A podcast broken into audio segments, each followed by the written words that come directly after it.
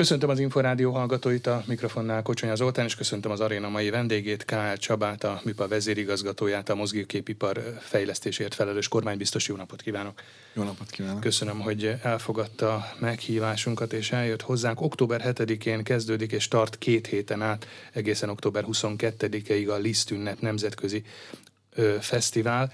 Immár, ugye, ha jól tudom, akkor második alkalommal óhatatlanul azért más lehet a mostani közeg, mint a tavalyi. Gondolok itt arra, hogy azért egy évvel ezelőtt a, a pandémiás korlátozások után éppen, hogy csak újra indult a kulturális élet, és éppen, hogy csak ki tudtak nyitni a kulturális intézmények. Most azért nagyobb volt úgymond a, a mozgástér, jobbak voltak a lehetőségek például a fesztivál előkészítésére, megszervezésére és a programok összeállítására egyáltalán? Az igazat megvalva tavaly is úgy készültünk, mintha semmi nem történt volna, és idén ugye újabb komplikáció érkezett az életünkben, a orosz-ukrán háború most is úgy kell terveznünk, hogy minél inkább meg tudjuk valósítani ezeket a dolgokat, amiket beterveztünk. Természetesen ez most olyan, mint a jó GPS, azt hiszem erről már egyszer beszélgettünk, hogy, hogy el kell jutni A-ból a B pontra, és hogy, hogy milyen útvonalon, azt, azt nagyon sok dolog befolyásolja. Ez most is így van, de azért azt kell, hogy mondjam, hogy a, a, a programok nagy része úgy valósul meg, ahogy elterveztük, és ez nagyon nagy öröm, főleg manapság. Ja, tavaly nyilván egyfajta óvatosság jellemezte még a, a nézőket, vagy az embereket, hogy mondjuk két évnyi pandémia vagy járványhelyzet után bemerjenek-e ülni több száz ember társaságába, akár egy színházi nézőtérre, akár egy koncertterembe. De azért az jutott eszembe, hogy hogy azért most is lehet igaz már egy másfajta vagy más típusú óvatosság jelesül, hogy hát jut-e pénz mondjuk színház és koncertjegyekre, vagy egyáltalán kulturális élményekre, amikor a megélhetési költségek, a rezsiköltségek nyilván emelkednek, ezt már mindenki bekalkulálta, aki esetleg most még nem is érzi a saját bérén, és félő, hogy talán éppen a, a, a kultúra lesz az, ami, ami kikerült talán elsők között a családi vagy a havi költségvetésből. Érzékelik ezt esetleg mondjuk az előzetes jegyeladásokból vagy jegyértékesítésekből? Ugye egy érdekes átmeneti állapotban vagyunk, mert természetesen a Covid után nem gyors tempóba, de elkezdtek az emberek visszaérkezni a, kulturális eseményekre. Ez a műpában is érezhető volt. Azzal együtt nagyon szép évad kezdetünk volt, tehát nagyon sokan voltak kíváncsiak, és sokan el is mesélték, hogy nagyon várták, hogy újra együtt lehessenek, és bármennyire is jó pár stream uh, megjelenésünk volt, uh, mégiscsak a, a, az élő, az előadó művészetnek a, az élő előadása az ereje. Uh, és uh, hát uh, most, uh, most is az van, hogy, hogy uh, azért még a Covid hatást úgy lehet érezni, van jó pár olyan előadásunk, ami teltházas, tehát el van adva az összes egy, és mégis kimaradoznak helyek, hát azt lehet érzékelni, hogy vagy óvatosságból, vagy valamilyen valamilyen más dolog kapcsán nem jönnek el. De ez nagyon érdekes kérdés, amit most feszegetünk. 2008-as válság kapcsán is, mondjuk a, a műpárt olyan két évvel a, a válság kitörése után ért el az a hullám, hogy érezni lehetett, hogy, hogy ez anyagi gondot jelent a, a, a vásárlóknak, vagy a kedves nézőinknek. Most ez valószínűleg gyorsabb lesz ez a hatás, hiszen ilyen energiadrágulás, vagy ilyen sok akkor nem érte a, a, az embereket. Egyelőre nem érzékelhető, de hát valószínű ez a tél lesz egy ilyen vízválasztó, amikor, amikor ki fog derülni, hogy, hogy tényleg az embereknek mennyi forrása van erre. Azért azt hagyd mondjam el, hogy, hogy és ezt minden patetizmus nélkül, hogy a, a, a mindennapi megélhetés mellett igenis az embereknek van szüksége kultúrára, arra a plusz energiára, vagy arra a pozitív energiára, amit, amit innen kapnak. És azt, hogy ugye a, a állandó ö, ö, támogatóink, vagyis ö, partnereink köre az, az most már 33 ezer néző fölött jár. Ez ugye a MIPA hűségprogram. A MIPA hűségprogramos őket azért hívom támogatónak, mert, az, hogy ott vannak velünk, minket is támogatnak, tehát ez, ez egy ilyen kölcsön hatás. Az azt mutatja, hogy, hogy igenis az a munka, amit itt 18 éve a végzünk, az az eredménnyel járt, hogy, hogy egy csomó ember számára kezd valódi szükségletté válni a kultúra.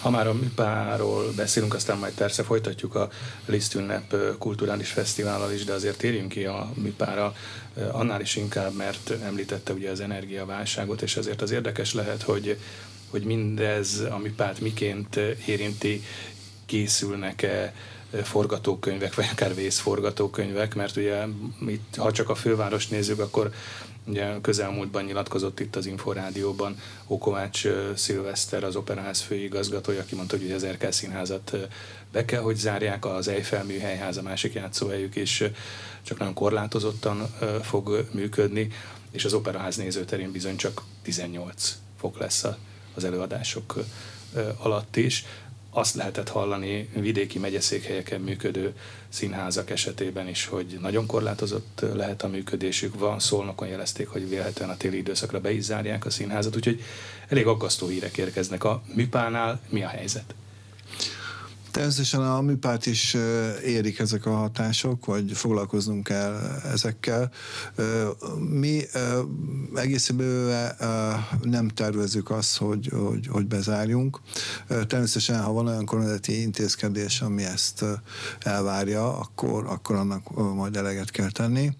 Hanem inkább úgy tervezünk, hogy van ABC verziónk, a különböző költségvetési jegyeladási szem szempontokat figyelembe véve, és próbáljuk a maximumot kihozni az adott lehetőségből. Ez vonatkozik a, a, fizikai jelenlétre is, vagy, vagy a, a hőmérséklet beállításra. Tehát kőkeményen dolgozunk azon, hogy, hogy egy optimális helyzet teremtődjön, és ez optimális helyzet mindenképpen azt mondja, hogy nem szeretnénk bezárni. De az elképzelhető, hogy a, mondjuk a Bartók Béla hangversenyteremben is ilyen 18-19 fok lesz, csak egy-egy koncert idején? Ugye ezek azért nehéz kérdések, mert a MIPA ráadásul nem is egy cég, tehát nem csak a MIPA Budapest Non-Profit Kft. által használt épület, hanem ott van a Nemzeti Filharmonikusok, a Kottatár és a Ludwig Múzeum. Például a Ludwignak ugye üzemi hőmérséklete is van, ami, ahol a műtárgyak elállnak, és hát nagyon nehéz azokat a hatalmas tereket kontrollálni, hogy, hogy most akkor hol mérjük ezt a, ezt a hőmérsékletet, a előcsarnak a maga ilyen tizen igen, több méter, szóval, igen, szóval tényleg próbáljuk a, a leg, legoptimistább. De rezsiszámlákat már kaptak? Mert én beszélgettem színház igazgatókkal, vezetőkkel az elmúlt hetekben, és ott ilyen 10-15-szörös rezsiköltségekről számoltak be, amit már megkaptak effektíven. Ugye a MIPA másik struktúrában működik, ez egy PPP konstrukció, és ott megkaptuk az elvárást az üzemeltető cégtől, hogy, hogy ők mit szeretnének, mekkora rezsi csökkenést, és hát ezen tárgyalunk velük, számolunk közösen, tehát próbáljuk a legjobb megoldást kihozni. Beszéltünk a, a jegyeladásokról, vagy akár a liszt ünnepre jegyet vásárló nézőkről és közönségről, és hát ennek kapcsán ugye az őszi és a tavaszi nagy fesztiválok kapcsán mindig rendre erről kerül a kulturális turizmus. A külföldiek érdeklődése most így bemérhető úgy, hogy azért ugye itt van tőlünk 6-700 kilométerre mégiscsak egy háborúzóna vagy egy háborús övezet, és történetesen az jut eszembe, hogy egy amerikai turista azért, hogyha ránéz a térképre, akkor azt látja, hogy hát ez azért még elég közel nek minősül, vagy elég közel van. Szóval a külföldiek érdeklődése, nem is tudom, egyáltalán bemérhető, hogy, hogy most például a lisztünnep iránt mekkora? Ugye azért nehezen mérhető, mert a Covid miatt ez, ez csökkent, ugye nem utaztak annyira, de most pont ugye a, a, a nyár folyamán ismét elindult a, a turistaforgalom, sőt a, ez az őszi időszak, ez pedig tipikusan a, a kulturális turizmust felélinkítő, úgyhogy ugye a mérésünk most nincs, de érezhetően, és mondjuk pont az előcsarnokban folytatott beszélgetések kapcsán érezzük, hogy jó pár külföldi jön. És nagyon érdekes, mert egy, néhányukkal beszélgettünk is, és a háború ellenére azt mondják, hogy Magyarország az egyik legbiztonságosabb hely, és ezt érzik a, a környezeten, az utcán, a, a kulturális kínálaton, vagy, vagy akár még a, az éttermek hmm. kapcsán is, bár mi tudjuk, hogy ugye ők is bajban Nyilván vannak. ez itt Európában érzékelt, én arra gondoltam, hogy esetleg a tengeren túról érkezik, és mondjuk ránéz a térképre, annak olyan nagyon közelinek tűnik, hogy Budapest és Ukrajna. Mondjuk azért tengeren túlról célzottan kulturális turizmus nem jönnek. volt olyan erős, mint Európából. Inkább itt ugye ezek a nagy krúzok, amit a Dunán járnak, azoknak a, az amerikai réteg az itt van továbbra is, úgyhogy ez, ezzel számolunk. Hát a, a tél az érdekes lesz. Mm. Még a kulturális turizmusnál maradva egy kérdés erejéig, azért nyilván ez nagyon nehezen számszerűsíthető, vagy vetíthető ki konkrét számokban bevételi oldalon, hogy ez mennyit is hoz, mert ez, ez nem csak az a jegy, amit egy adott koncertre vagy egy előadásra eladnak, ez nagyon sok minden kapcsolódik, és hát nyilván erről is beszéltünk már többször, hogy ez azért a, a turizmusnak a minőségi szegmensét jelenti, nyilván ez a turista jobb szállodákban lakik, többet költ, többet fogyaszt, tehát nyilván a bevételi oldalon ennek van egy jelentős hozadéka. Ez azért továbbra is jól érzékelhető, vagy kitapintható, így két évnyi pandémiás időszak után. Tehát ez kitapintható. Egyébként ugye most csak az eladó művészet, vagy, vagy a, a ehhez kapcsolódó foglalásokról beszélünk. Másik oldalról viszont a, a filmiparban olyan komoly emelkedés van itt az itt forgatandó produkciók kapcsán, hogy ők is a filmipar is feltölti vendégekkel, ráadásul ugye világsztárokkal a, a, a szállodákat. Ez egyébként egy menekülési pont is, hiszen, hiszen ők nagyon jól fogyasztanak, nagyon, ugye a legnívósabb szállodákat foglalják el, úgyhogy hogy ezek a dolgok összefüggenek, és hát azért tényleg nagyon furcsa az életünkben ez a háborús helyzet, és nagyon, nagyon rossz ezt tudomásul venni, de azt is tudomásul kell venni, hogy ebben is élnünk kell. Tehát ki kell találni olyan dolgokat, amit lehet, nagyon nehéz szuper megoldásokat kitalálni, de amit lehet, amivel segítjük egymást. Azokat az együttműködéseket, ami mondjuk maga a lisztünnep is egy ilyen együttműködés, ami, ami segíti egyrészt a, a budapesti intézményeket, hiszen közösen hozzuk létre, ugyan a, a műpa vezetésével, de közösen hozzuk létre ezt a fesztivált, és hát segíti adott esetben a magyar művészeket is, hiszen őnekik is nehéz lesz a, a helyzetük. Ezt az együttműködést említette, és ö, az jutott eszembe, hogy azért az elmúlt időszakban a kulturális infrastruktúra is elég szépen bővült, ha csak Budapestet nézzük, ugye itt van a Magyar Zeneháza, a felújított, megújult operaház, átadták az Eiffel műhelyházat, ezek önmagukban is szinte turisztikai látványosságot jelentenek, például, hogyha kulturális turizmusról beszélünk de hogy ezekre az intézményekre és ezeknek az összefogására is lehet építeni, annak kapcsán azért felidézném Bata Andrásnak a gondolatát, aki többször volt ugyanebben a műsorban a vendégünk, és rendre előhozta az ő nagy vágyát, vagy ideáját, vagy elképzelését, hogy Budapest egyfajta ilyen zenei szilícium völgy lehetne. És talán ezen intézmények, vagy az intézményi háttér bővülése kapcsán, mert ugye a, a, a zenei múltunk, vagy a zenei örökségünk az adott, ha csak mondjuk Bartókot és Liszt nevét említjük, de hát itt van most már ez az egyre bővülő intézményhálózat is. Megvan ez a típusú együttműködés, vagy lehet, hogy nem is járunk nagyon messze ettől a Bata András által elképzelt zenei szilíciumvölgytől? Hát én ezt kibővíteném, ez nem csak zenei szilíciumvölgy, hiszen mondjuk London után Európa a második filmgyártóközpontja van itt Budapesten, és most ugyan nagy örömünkre elkészült a, a Magyar Zeneháza, de hát ugyanilyen tervünk van, hogy elkészüljön mondjuk a Magyar Mozgóképháza, vagy a Magyar Fotográfia háza. Hál' Isten a, a művészeti teremtőerőben erős ez a, a nemzet, és hát ezt meg kell mutatni egyrészt az itthoniak számára, másrészt pedig a, a külföldiek számára. Egyébként az összefogás ez úgy, úgy is működik, hogy stratégiai partnerség van itt jó pár intézet között, ez nem új keletű.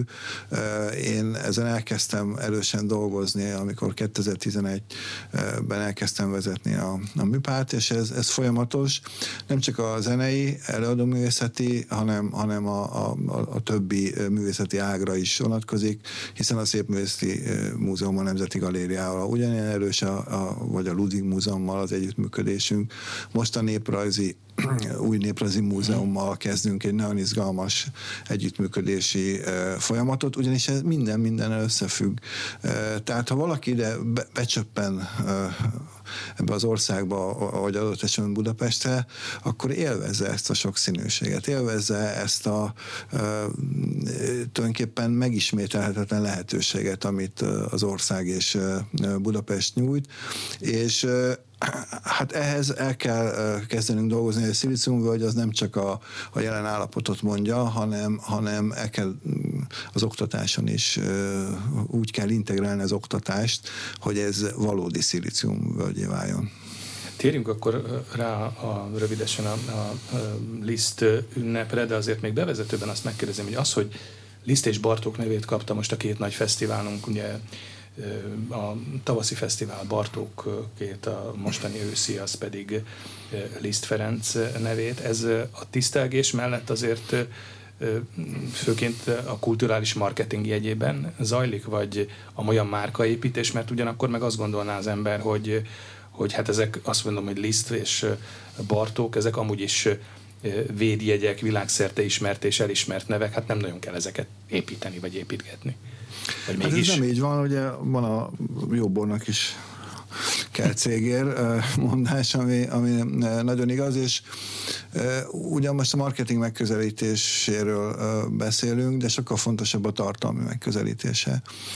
Két olyan korszakos zseni, zseniről van szó a két fesztiválon, a, akinek a szellemiségét próbálja megidézni mind a tavasszal, mind az ősszel zajló eseménysorozat, és hát ez, ez a fantasztikus, hiszen az ő személyiségükből és művészetükből alakult ki ez a brand, vagy ez a márka, amit a, ez a két név fémjelez. Egyébként inkább úgy tenném fel a kérdést, ezt szoktam is a kedves újságíróknak, hogy eddig miért nem volt, eh, ha, ha, ha, van egy, egy országnak eh, két ilyen világra szóló zseni, eddig miért nem volt eh, két ilyen nagy fesztiválja, hiszen ez itt hevert a, az utcán ez a, ez a lehetőség, és tényleg le, lenyűgöző például, hogy hogy ha most végignézzük a Liszt programjait, akkor, akkor milyen erős hatással bír a mai napig Liszt Ferenc. Tehát mennyi inspirációt ad, és szinte az összes művészeti ágban, ami, ami felvonul a, a fesztiválon, és az, az, is, az is érdekes. Tehát ugye azt mondjuk el azért így bevezetőként is, mielőtt a programokra rátérünk, ugye, hogy itt nem csak lisztművekről van természetesen szó a Liszt ünnep kapcsán. Persze fókuszban van Liszt, Liszt Ferenc és Liszt életműve, de hát nagyon sok kapcsolódási pont van, vagy akár teljesen függetlenül Lisztől, de mégis ebben az összművészeti fesztivál körébe beletartozó program lehet. Így van, e, tulajdonképpen úgy határozhatnánk meg, hogy ez egy A-kategóriás e, összművészeti európai nagy fesztivál, ami azért kell, hogy kiinduljon Liszt művészetéből, hogy értsük a kapcsolódási pontokat, hogy hogy jutunk el akár a, korunkig ezen keresztül. Ugyanálunk ez rettetesen szerencsés, hiszen Liszt Ferenc annak idén Erkel közösen megalapította a Zeneakadémiát, amit később róla neveztek el. Tehát ilyen kisugárzása is van, amit, ahogy szoktam mondani, itt van egy speciális DNS, amit ő, ő ránk hagyott és hogy, hogy ez a DNS mennyire működik, az, tényleg lenyűgöző, és hogy különböző generációk adják át egymásnak ezt a stafétát a, a, a műveik vagy művészetük által. Ugye mindjárt itt van a a nyitó esemény, ami eh, tavaly is szimbolikus eh, is volt. Eh, tavaly az Esztergomi misét adtuk elő az Esztergomi bazilikában. Most is egy, egy szakrális indítatása lesz a dolognak, hiszen Liszt Via Crucis, a Keresztút című művét fogjuk előadni a budapesti bazilikában, és egy nagyon érdekes megközelítéssel Fekete Kovács Kornél átfogalmazta ezt a, a művet, kicsit közelebb hozta a, hozzánk, de abból az És inspirációból... a jazz, jazz világához gondolom. Így van, pontosabban nem is szükíteném le a jazz világához, inkább egy mai, mai zenei hmm. világhoz, és pontosan az inspirálta őt, hogy, hogy milyen erős zenei örökséget hagyott Liszt, vagy személyesen ő, ő mit kapott tőle, hiszen ez Lisztnek egy késői műve, tehát nem, nem, nem annyira ez a erős romantikus irány, e, és hogy számára teljesen egy, egy modern e, dolog volt, Fekete Kovács Kornél ezt, mint a, a modernitás kezdetét veszi át, és fogalmazza át a mikorunkra.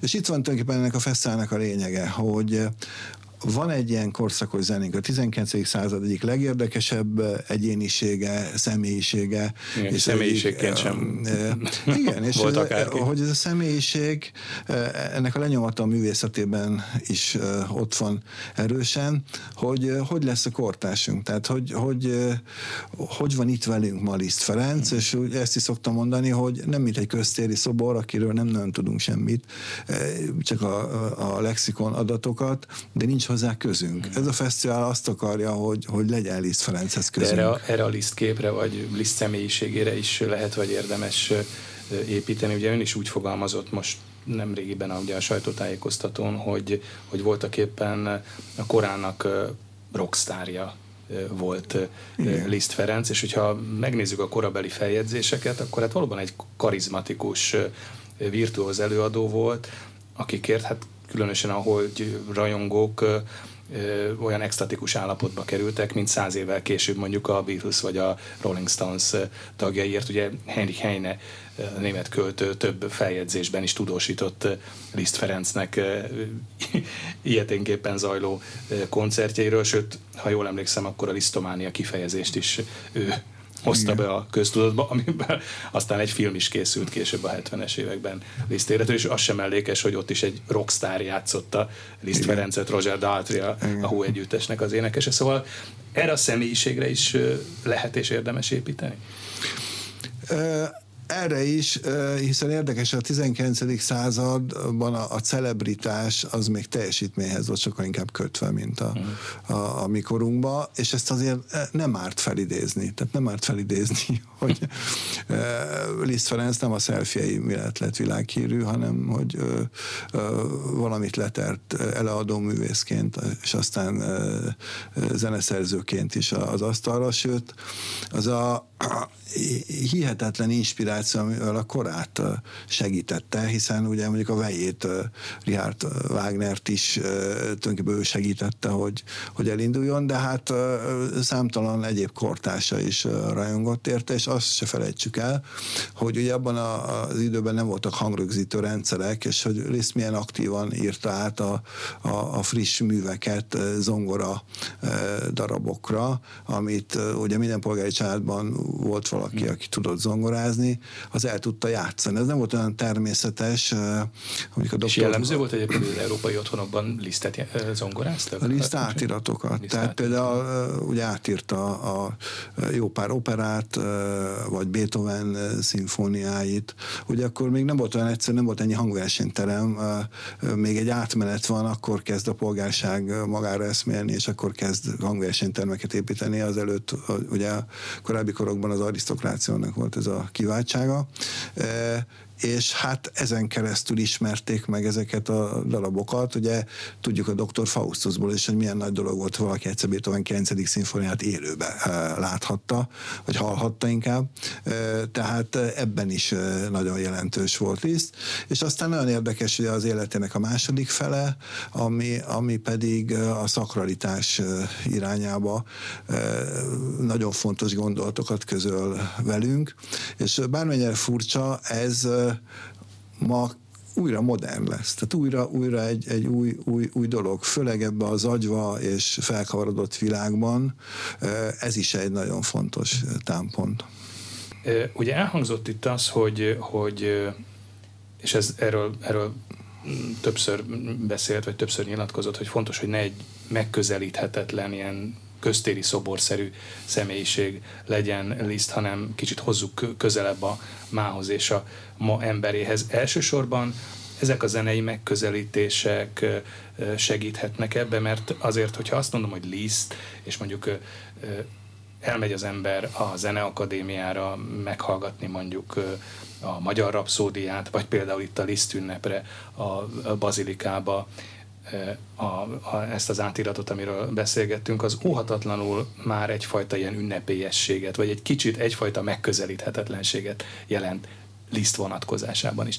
De azért óhatatlanul ezek a művészi megközelítések, átdolgozások, vagy akár ezek a crossover műfajok pont ezt segítik, hogy itt legyen uh, intenzívebben és markánsabban a jelenünkben, a napjainkban?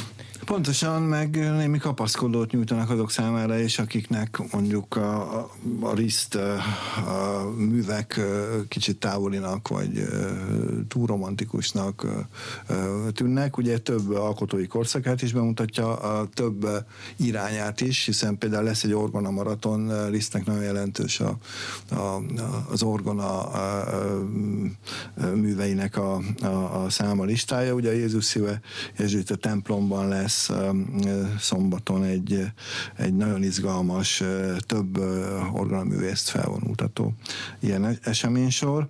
És hát nagyon érdekes, hogy Lisztre is mi hatott. Ugye Lisztet megfogta a, a cigányzene, illetve a, a Verbunknak a különböző formái, és hát fellép majd most a Jánoska Ensemble Budapesten, ők egy pozsonyi formáció, három Jánoska fiúér plusz a, a, a showgroup alkotja ezt, és őnekik a, olyan a, a megközelítésük, hogy ők a, a komoly zenei műveket vissza a cigányzenésítik, és hát rettentő bájos, rettentő energikus előadásuk van. Ha, vagy ha már ezen a vonalon vagyunk, akkor a, a Rajkó zenekar 70 éves, és hát ezt a szép kerek évfordulót szeretnénk megünnepelni velük. Ők is ezt az inspirációt, hogy úgy mondjam, vissza is fordítják, tehát egy nagyon, nagyon izgalmas programmal. De hát itt lesz ugye Placido Domingo is, ha jól tudom, Így vagy van. a Naya Oper Wien, úgyhogy azért lesznek még emellett is izgalmas és érdekes programok. Igen, hát Placido Domingót is egy olyan szerepkörben látjuk, amiben még Magyarországon sohasem, sőt ezt a művaj sem nagyon ismerik, amit Szárszó jelenek hívnak. Ez a spanyol operett világa, ami hát bizonyos tekintetben, eh, ahogy a, a, a közép-európai operett irodalom is az operához is eh, közelít. Domingo szülei eh, Mexikóban Szárszó énekesek voltak, tehát ő belenőtt ebbe a, a műfajban, és műfajban, és hát eh, fantasztikus játékossággal és könnyedséggel kezeli ezt, tehát egy olyan domingót láthatunk vasárnap, amit, amit nem nagyon érzékeltünk itt. És hát vannak ugye olyan megközelítések is, amik mondjuk a fiatal zeneszerzőknek adnak lehetőséget. Például a Studio 5 Liszt inspirációkból és Liszt különböző korszakaiból merítve Bela Máté, Kecskész D. Balázs, Szentpályi Roland, Kutik Bence, Virág András, Gábor műveiből áll össze egy, egy olyan ötös, ami, ami mai értelmezését adja a, a, a, a zenének. És hát ha már ugye beszélgetünk teljesen más irányzatokról is, akkor az akváriummal van egy közös sorozat, amiben most nem sorolom föl, hogy kik lépnek fel, de, de tulajdonképpen azt a határt feszegették, amit a Liszt a maga korában, uh-huh. hogy hogy lehet mondjuk megtalálni progresszív irányait. De ez a, már a könnyű zenei. A könnyű, a, a, könnyű, a, a könnyű zenének. Tehát a, a, a, a Liszt rockstársága, és, és ez ilyen szempontból is összekapcsolható, és ezt nagyon fontosnak tartom, hogy ez egy, egy Liszt ünnep kapcsán vetődik föl. Talán korábban is beszéltünk már arról, hogy szándék volt a Liszt ünnep, és hát a Bartók tavasz esetében is, hogy hogy ne egy, egy túlzottan főváros központú eseménysorozat legyen, és ez ugye a Bartók tavasz esetében meg is valósult, mert több vidéki helyszín is volt. Most én itt vidéki helyszínt a Lesztünnep esetében nem látok. Tavaly volt ugye, amit említettünk is, az Esztergom, az Esztergomi Bazilika, de ez továbbra is azért szándék, hogy ezt a kicsit fejnehéz kulturális életet azért Budapesten kívül is meg tudjuk mutatni? Ez alapszándék, egyelőre most a, a kereteink, meg ez az indulás így tette mhm. lehetővé, hogy Budapesten kezdődjön el. Azért Budapest lett erősen Liszt városa is, egyébként ahogy a Bartóké is, csak ugye ahogy a múltkor beszélgetünk róla, a Bartók jobban belakta a, a, a, az országot, de azért az, hogy Budapestnek különböző helyszínein itt vagyunk, és hát olyan helyszíneken is, ahol maga Liszt Ferenc is megfordult, ugye a Vigadó például ilyen legendás, vagy, vagy különböző templomok, az, az nagyon fontos, hogy a helyi ismeretünket és a helyi értékelésünket, a dolgoknak a, a, a észrevételét segíti, és hát ez, ez fontos, hogy ezt tudat, tudatosítsuk másban is. Budapest, mint helyszín Liszt életében azért gondolom, hogy azt hozzátehetjük, hogy azért Liszt a szó klasszikus értelmében talán mondhatjuk, hogy világpolgár volt. Ugye koncertezve uh-huh. járta Európát, nagyon sok helyütt fellépett, sok helyütt élt és dolgozott. Sikerül azért egyértelműen megőrizni őt magyar zeneszerzőnek? Mert hogy azért vannak bejelentkező országok a Liszt életműre, gondolok rögtön a szomszédos Ausztriára. Lehet, hogy vannak, de hát ezt maga Liszt mondta, még ha nem is tudott jól magyarul, és ez franciául mondta. De hogy magyarnak hallottam igen, igen. Tehát, és hát ezt, ezt tükrözi a zene, természetesen ő is az akkori irányzatok közep közepette született meg, és egy nagy hatást gyakorolt rá, amikor Magyarországra érkezett a Pesti Árvíz után adott jótékonysági koncertet, és elkezdett, tehát az identitását megtalálta. Mm. És ez is nagyon fontos üzenet a fest, fesztiválnak, hogy, hogy ebben is segít Liszt, hogy, hogy ebből a világpolgárságból hogy van egy, hol van egy olyan pont, ahol, ahol önmagára találhat az ember. És ez nem más, mint a hazája. És hát ezen több ország is vitatkozhat, a franciák vagy az osztrákok, de... A, hát a leg, legerősebben az osztrákok, ugye itt, hát nyilván talán azért is, mert ugye a, ma Ausztriához tartozó Doborjánban született, ugye ott van a szülőház, egy nagyon szép emlékház, múzeum és egy koncertteremmel kibővített emlékház működik ott Doborjánban, és egyébként, hogyha ellátogat az ember Doborjánba, akkor ott a szülőházon két emléktábla van, egy magyar nyelvű, egy német nyelvű, és azért a német nyelvű az olvasható, hogy, hogy hát német mester ként apostrofálják Lisztet. Tehát azért, mint hogyha ez a vetélkedés a Lisztért és a Liszt életművért, ez azért meg lenne.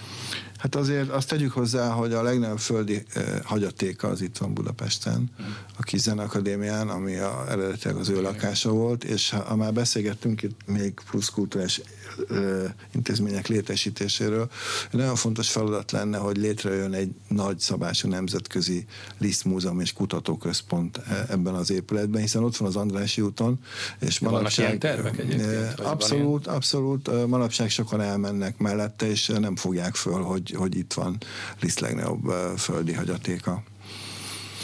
Most a Liszt ünnepről és a programokról beszélgettünk, de azért, és hát érintőlegesen a MIPáról, de ott elsősorban csak a gazdasági vetületekről, de azért talán érdemes a, a MIPA évadára is rápillantanunk, hiszen azért két nagyon nehezen tervezhető és járvány által kényszerűen átírt évad után zajlik ez a mostani ez, mondhatjuk, hogy ez most már azért már olyan igazi, a megszokott keretek között zajló évad? Hát úgy indult, de aztán, hogy merre kanyarodunk, azt, hogy beszélgettünk róla, az majd kiderül. Mi próbáljuk minél tartalmasabbá tenni ezt az évadot. Ugye a előzetes programkínálat is olyan nagyon erős külföldi és magyar művészek részvételével, és mondjuk a, a Liszt abban is segít, hogy jó pár, ahogy mondtam, jó pár magyar művész is helyzetbe tudunk uh, hozni. Ugye már beszéltünk Fekete Kovács Kornélról a, a nyitóelődás kapcsán, de azért hagyj beszéljek arról, hogy egy Senza Nome nevű fantasztikus uh, műve hangzik el a fesztiválon, amit pont a Covid alatt kiírt műpa zenemű uh, szerző pályázaton nyert el. Ez egy, egy csodálatos mű, ami, ami tulajdonképpen egy nagy formátumú jazzre írt dolog, ami azt jelenti, hogy van benne hagyományos jazz quintet, és ez kiegészül nagy zenekarral. Ez, ez egy, tulajdonképpen ha Liszt most itt lenne köztünk, akkor ő biztos fel, felkiáltana, hogy, hogy milyen fantasztikus találkozás ez, hiszen a, a, a zene nyelve bármennyire kalandozik is, ugye a könnyű zene, a, a jazz, vagy, vagy a kortás, vagy egyéb klasszikus zene, de mégiscsak egy. És hogy, hogy e, ez hogy lehet egy ilyen szövetet összehozni, és hát ez Fekete Kovács Kornénak sikerült. Úgyhogy mindenkit bátorítok, hogy ezt nézze meg október 14-én ezt a, ezt a, a programot.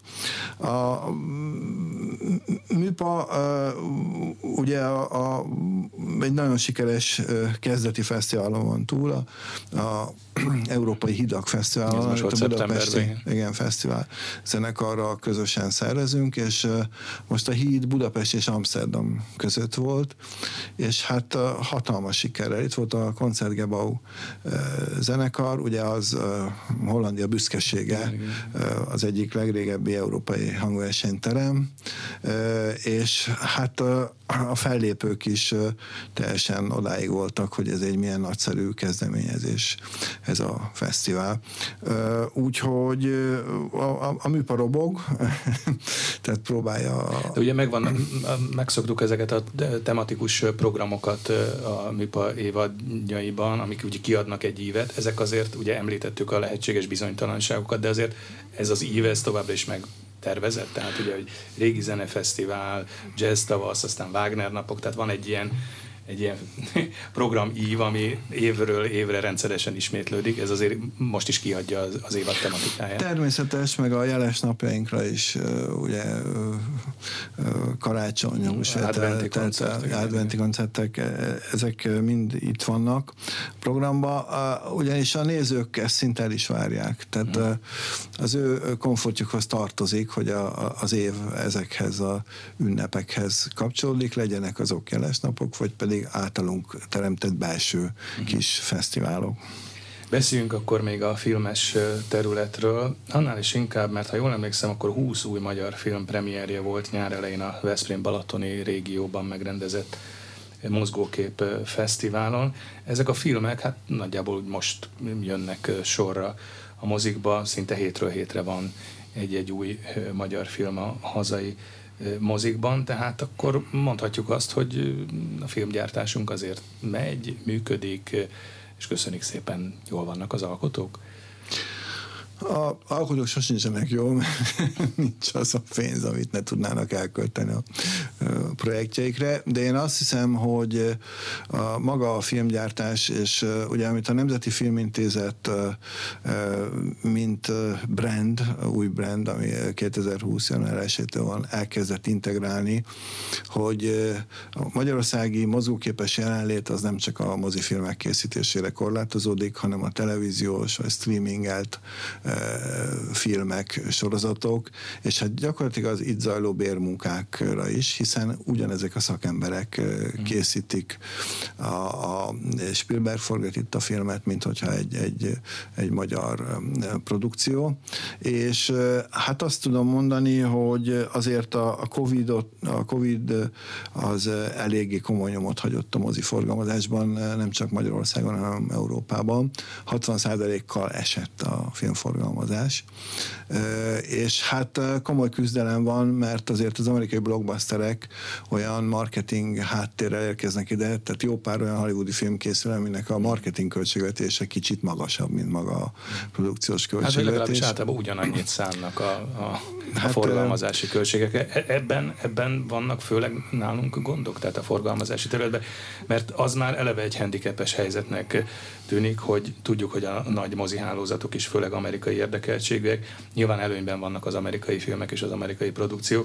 Ugye a magyar játékfilmeknek, a most bemutatásra kerülő játékfilmeknek, hát a dokumentumfilmekről ne is beszéljünk, a multiplex mozikban az amerikai produkciókkal kell versengeniük, vagy versenybe szállniuk. Hát ez egy handicapes helyzet. Elem. Hát ez nem handicapes, gyakorlatilag kimondhatjuk, hogy nem nagyon tudnak. Ugye nem is érdekük a, a mozisoknak, vagy a forgalmazóknak, hogy, hogy ebbe erősebben lépjenek, hiszen egy kényelmes helyzetben vannak. kvóták, mert több nyugat-európai országban már vannak hazai filmekre vonatkozó kvóták, forgalmazás tekintetében is? Vannak, ezekről most erős gondolkodás van, ugye itt a, ehhez a filmtörvényt is módosítani kell, és integrálni kell az európai törvényekhez, amik meg kifejezetten ezt nem szeretik, tehát ez egy bonyolultabb folyamat. Ami nagyon lényeges, hogy saját mozikat kell teremteni valamilyen formában. A Nemzeti Filmintézet elkezdett egy nagyon erős programot, ami a filmklub rendszert éleszti fel. Ez most már 37 egyetemen, minden egyetemünkön jelen van, és most a Népművelési Intézettel elindulunk azok, azon települések irányába, ahol egyáltalán nincs mozi, viszont vannak kultúrházak, vagy ne Isten olyan könyvtárak, ahol, ahol mozizni lehet. Ez egy középtávú program, és ettől nagyon sokat remélünk, hiszen eljut azokhoz a honfitársainkhoz a, a mozizás lehetősége, akik ebből ki vannak zárva. Ugye pláza nincs ö, minden ö, városban, ö, és ez egy, ez egy nagyon jelentős ö, törekvés. A másik pedig ö, itt volt Thierry Fremo a a Cannes Film Festival igazgatója, aki elkötelezett mozista, hogy úgy mondjam, ugye Franciaország, aki használja egyébként ezeket a, a forgalmazási trükköket, hogy kvótákat vett ki, vagy, vagy amerikai produkcióból, forgalmazási produkcióból szerez pénzt. Ő, ő is belátta azt, hogy, hogy közösen európai szinten kell fellépnünk, hogy az európai film kapjon nagyobb forgalmazást. A másik irány az, hogy erősen érdekeltek vagyunk koprodukciós filmek létrehozásában. Ez is nagyon jó halad. A Covid alatt 10 koprodukciós film készült, angoltól a vietnámig. Ezeknek hmm. is most... Hát nem a... arról van szó, hogy ez mondjuk egy ilyen közép-európai régióban megjelenő koprodukció, is, hanem... Is, is, is, is. Ugye a koprodukciónak az az előnye, hogy van beszállás, tehát plusz forrás van a, a filmre, másrészt pedig, hogyha egy ország beszáll, akkor érdekelt abban, hogy minél többen megnézzék abban az országban. De gondolom, ehhez, ehhez, ehhez közös témák, közös történetek kellenek, mondjuk talán Vietnámmal nehéz megtalálni a közös Érdekes módon, hogy megtalálták, hiszen egy olyan lányról szól, egy nagyon szép vietnámi lányról, akinek az apja ide járt Budapestre egyetemre, és mm. eljön kutatni a, a, az emlékét, és hát mm. így történnek vele dolgok. És hát van még egy nagyon fontos irány, hogy egyre több és színesebb választékból jönnek ki filmek. Itt van például Bereményi Kalapja, az egyik legnagyobb író korunk, legendánk, filmesünk. Igen, egy remek film, csak ez is a forgalmazás bugyraiban, hát elvész, mert hát egy, egy 70 perces dokumentumfilmet egy multiplex moziban bemutatni és forgalmazni, hát az elég bátor vállalkozás. Hát így van, viszont felhívja a figyelmet arra, hogy amikor a filmióra kerül, akkor minél többen megnézzék. Tehát ezek összefüggő a dolgok. A filmió, ha említette, hogy a Nemzeti Filmintézet online filmtára vagy streaming felülete, ez lehet forgalmazási lehetőségként is segítség? Az alkotóknak, meg a filmeknek? Épp a, a Cannes Festival igazgatóval beszéltünk arról, hogy ez egy ő is meglepődött, hogy ez létezik, és hogy ez egy milyen nagy lehetőség, és hogy létre kellene hozni egy ilyen európai streaming hálózatot, hiszen ez nagy, nagyon erősen segíteni a, a, forgalmazást, úgyhogy ezt ő, ő most támogatja is, most fogunk vele találkozni Lyonban, mert ott is van egy ilyen nagy e, filmfesztivál, e, és hát e, mindenképpen azt szeretnénk elérni, hogy az európai életforma, a, a, az, hogy itt együtt élnek nemzetek, az, az minél inkább megmutatkozzon ebben a, a film gazdagságban is, amit az európai alkotók létrehoznak. Egyenlőre nagyon nehéz megnézni. Ugye az én fiatal koromban, mivel amerikai filmeket nem nézhettünk, szinte az összes többi európai filmet néztük, és tudtuk, hogy hogy élnek a, az emberek Olaszországtól egészen Anglián át Lengyelországig. Ez nagyon fontos lenne, hiszen most itt együtt élünk az Európai Unióban, és nem tudunk egymásról semmit. Úgyhogy én azt, azt remélem, hogy itt a, a nemzetközi szinten és a magyar szinten is forgalmazásba lépni fogunk. Azt se felejtsük el, hogy Tehát a forgalom... lehet egy ilyen európai filmtár felé is tovább lép, mert korábban beszélgettünk arról, hogy egy ilyen közép-európai együttműködés már talán a közeljövőben elérhető, például csehekkel, lengyelekkel, szlovákokkal, de talán ez egy tágítható egy európai viszonylatban, és egyáltalán mi lehet az akadály, mondjuk jogdíjak? Tehát én például nagyon nehezen érek el 60-as évekbeli olasz vagy francia filmet, nem tudok megnézni sehol. Ez a cél, hogy ez bővüljön. Természetesen hozzánk legközelebb a, ezek a poszt szocialista országok állnak, mert csak azért is, mert itt van a legtöbb államisított filmvagyon, ami a, a, a rendszerbe eredt. A, a nyugati országokkal nehezebb a helyzet, mert ott a filmjogok szerteszét vannak, de elkezdtek azon dolgozni, hogy hogy lehet egységesíteni ezeket, és hogy lehet egy közös platformon megjelenni velük. Ez európai identitás számára egy kulcskérdés. Még egyszer mondom, a saját életformánkat kell bemutatni és továbbadni a következő generációknak. Ja, már azt mondjuk, hogy akkor ezek nyilván magyar történetek, és sokan sokszor hiányolták a magyar történelmi jeles pillanatainak filmes feldolgozását, a magyar hősöket, a filmvászonról, egyáltalán a magyar történeteket.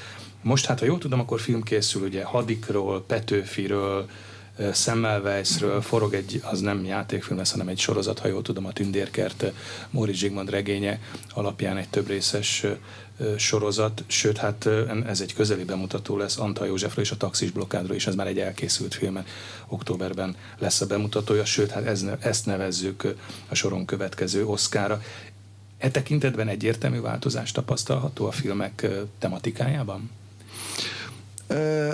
Itt, itt van egy hangsúly ezeken a hiányosságainkon, hiszen mindenki visszasírja ugye a 60-as éveknek azt a, a, a színes filmkínálatát, amiben jelen voltak erősen ezek a történelmi filmek, főleg ugye Várkonyi Zoltán jókai adaptációra gondolnak sokan ez egy nagyon-nagyon lényeges irány, itt nagyon sok adóságunk van, és hát uh, itt sorozat szinten is, hiszen uh, a, készül a Hunyadi című Igen. sorozat, a, ami nem csak a, a magyar közönséget, hanem, hanem egy szélesebb nemzetközi közönséget is megcéloz, vagy uh, mostanában fog elképzelni, ugye az Aranybullának van a 800. évforduló, egy, egy nagyon izgalmas sorozat, ami, ami ezt mutatja be úgy egyébként a gyerekek számára is értelmezhetően, hogy hogy föl tudják fogni nem csak egy egyszerű történelmi évszám és egy hozzá kapcsolódó fogalom, hanem hogy miért jött ez létre, mi volt az a történelmi körülmény, ami,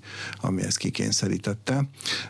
De hát ugyanígy az animáció kapcsán is most a animációs alkotókkal fogalmaztatunk meg egy stratégiát, ami ezt a egyébként nagyon sikeres ágát a, a filmművészetünknek is helyzetbe hozza, és hát a, a dokumentumfilmezés kapcsán is nagyon izgalmas újdonságok vannak, ugye a Berevényi kalapet említettük, de, de más frontokon is, és az együtt, hogy erősíteni kell a lehetőségét a moziforgalmazásnak, ezek nagyon jól megélnek a, a streaming felületeken is. Ezeknek a cseréjét, a nemzetközi cseréjét is elő kell segíteni. Magyarán ezt az európai filmpiacot, ami több mint 500 millió ember, ezt meg kell erősíteni. Ez már komoly piac. Így van, és hát a, a bevételek pedig nagyon lényegesek, hogy ne csak állami támogatásból készülhessenek filmek, hanem a, a bevételek kapcsán is, ez pedig egy alapvető közgazdasági kérdés. És ha már itt vagyunk, hát akkor tényleg a, beszéljünk erről a, a szolgáltatási oldalról is, ami, ami egyre erősebb. E, az idén is elképesztő számokat e, produkál. E, tényleg a legnagyobb amerikai vagy, vagy nemzetközi produkciók készülnek itt. Ugye hát a, a Dűne tavaly hat Oscárt nyert, abból az egyik ugye egy magyar érintettségű, sőt mondjuk a, a hangmérnök is egy amerikai hangmérnök, de itt él Magyarországon. A Dűne most a második részt is itt forgatja, kint jártam a forgatáson, lenyűgöző az a magyar szakértelem, az a, a díszletépítési tudás, ami, ami a filmen játszik, a producer, a színészek, mindenki csodálja ezt. Tehát a kreativitásunkat is bele tudjuk vinni ezekbe a, a folyamatokba. De ez nem pusztán bérmunka már. Így van, egyáltalán. így van. Köszönöm szépen a beszélgetést. Az elmúlt órában K. Csaba, a MIPA vezérigazgatója, filmügyi kormánybiztos volt a vendégünk itt az arénában. Köszönöm, hogy velünk tartottak.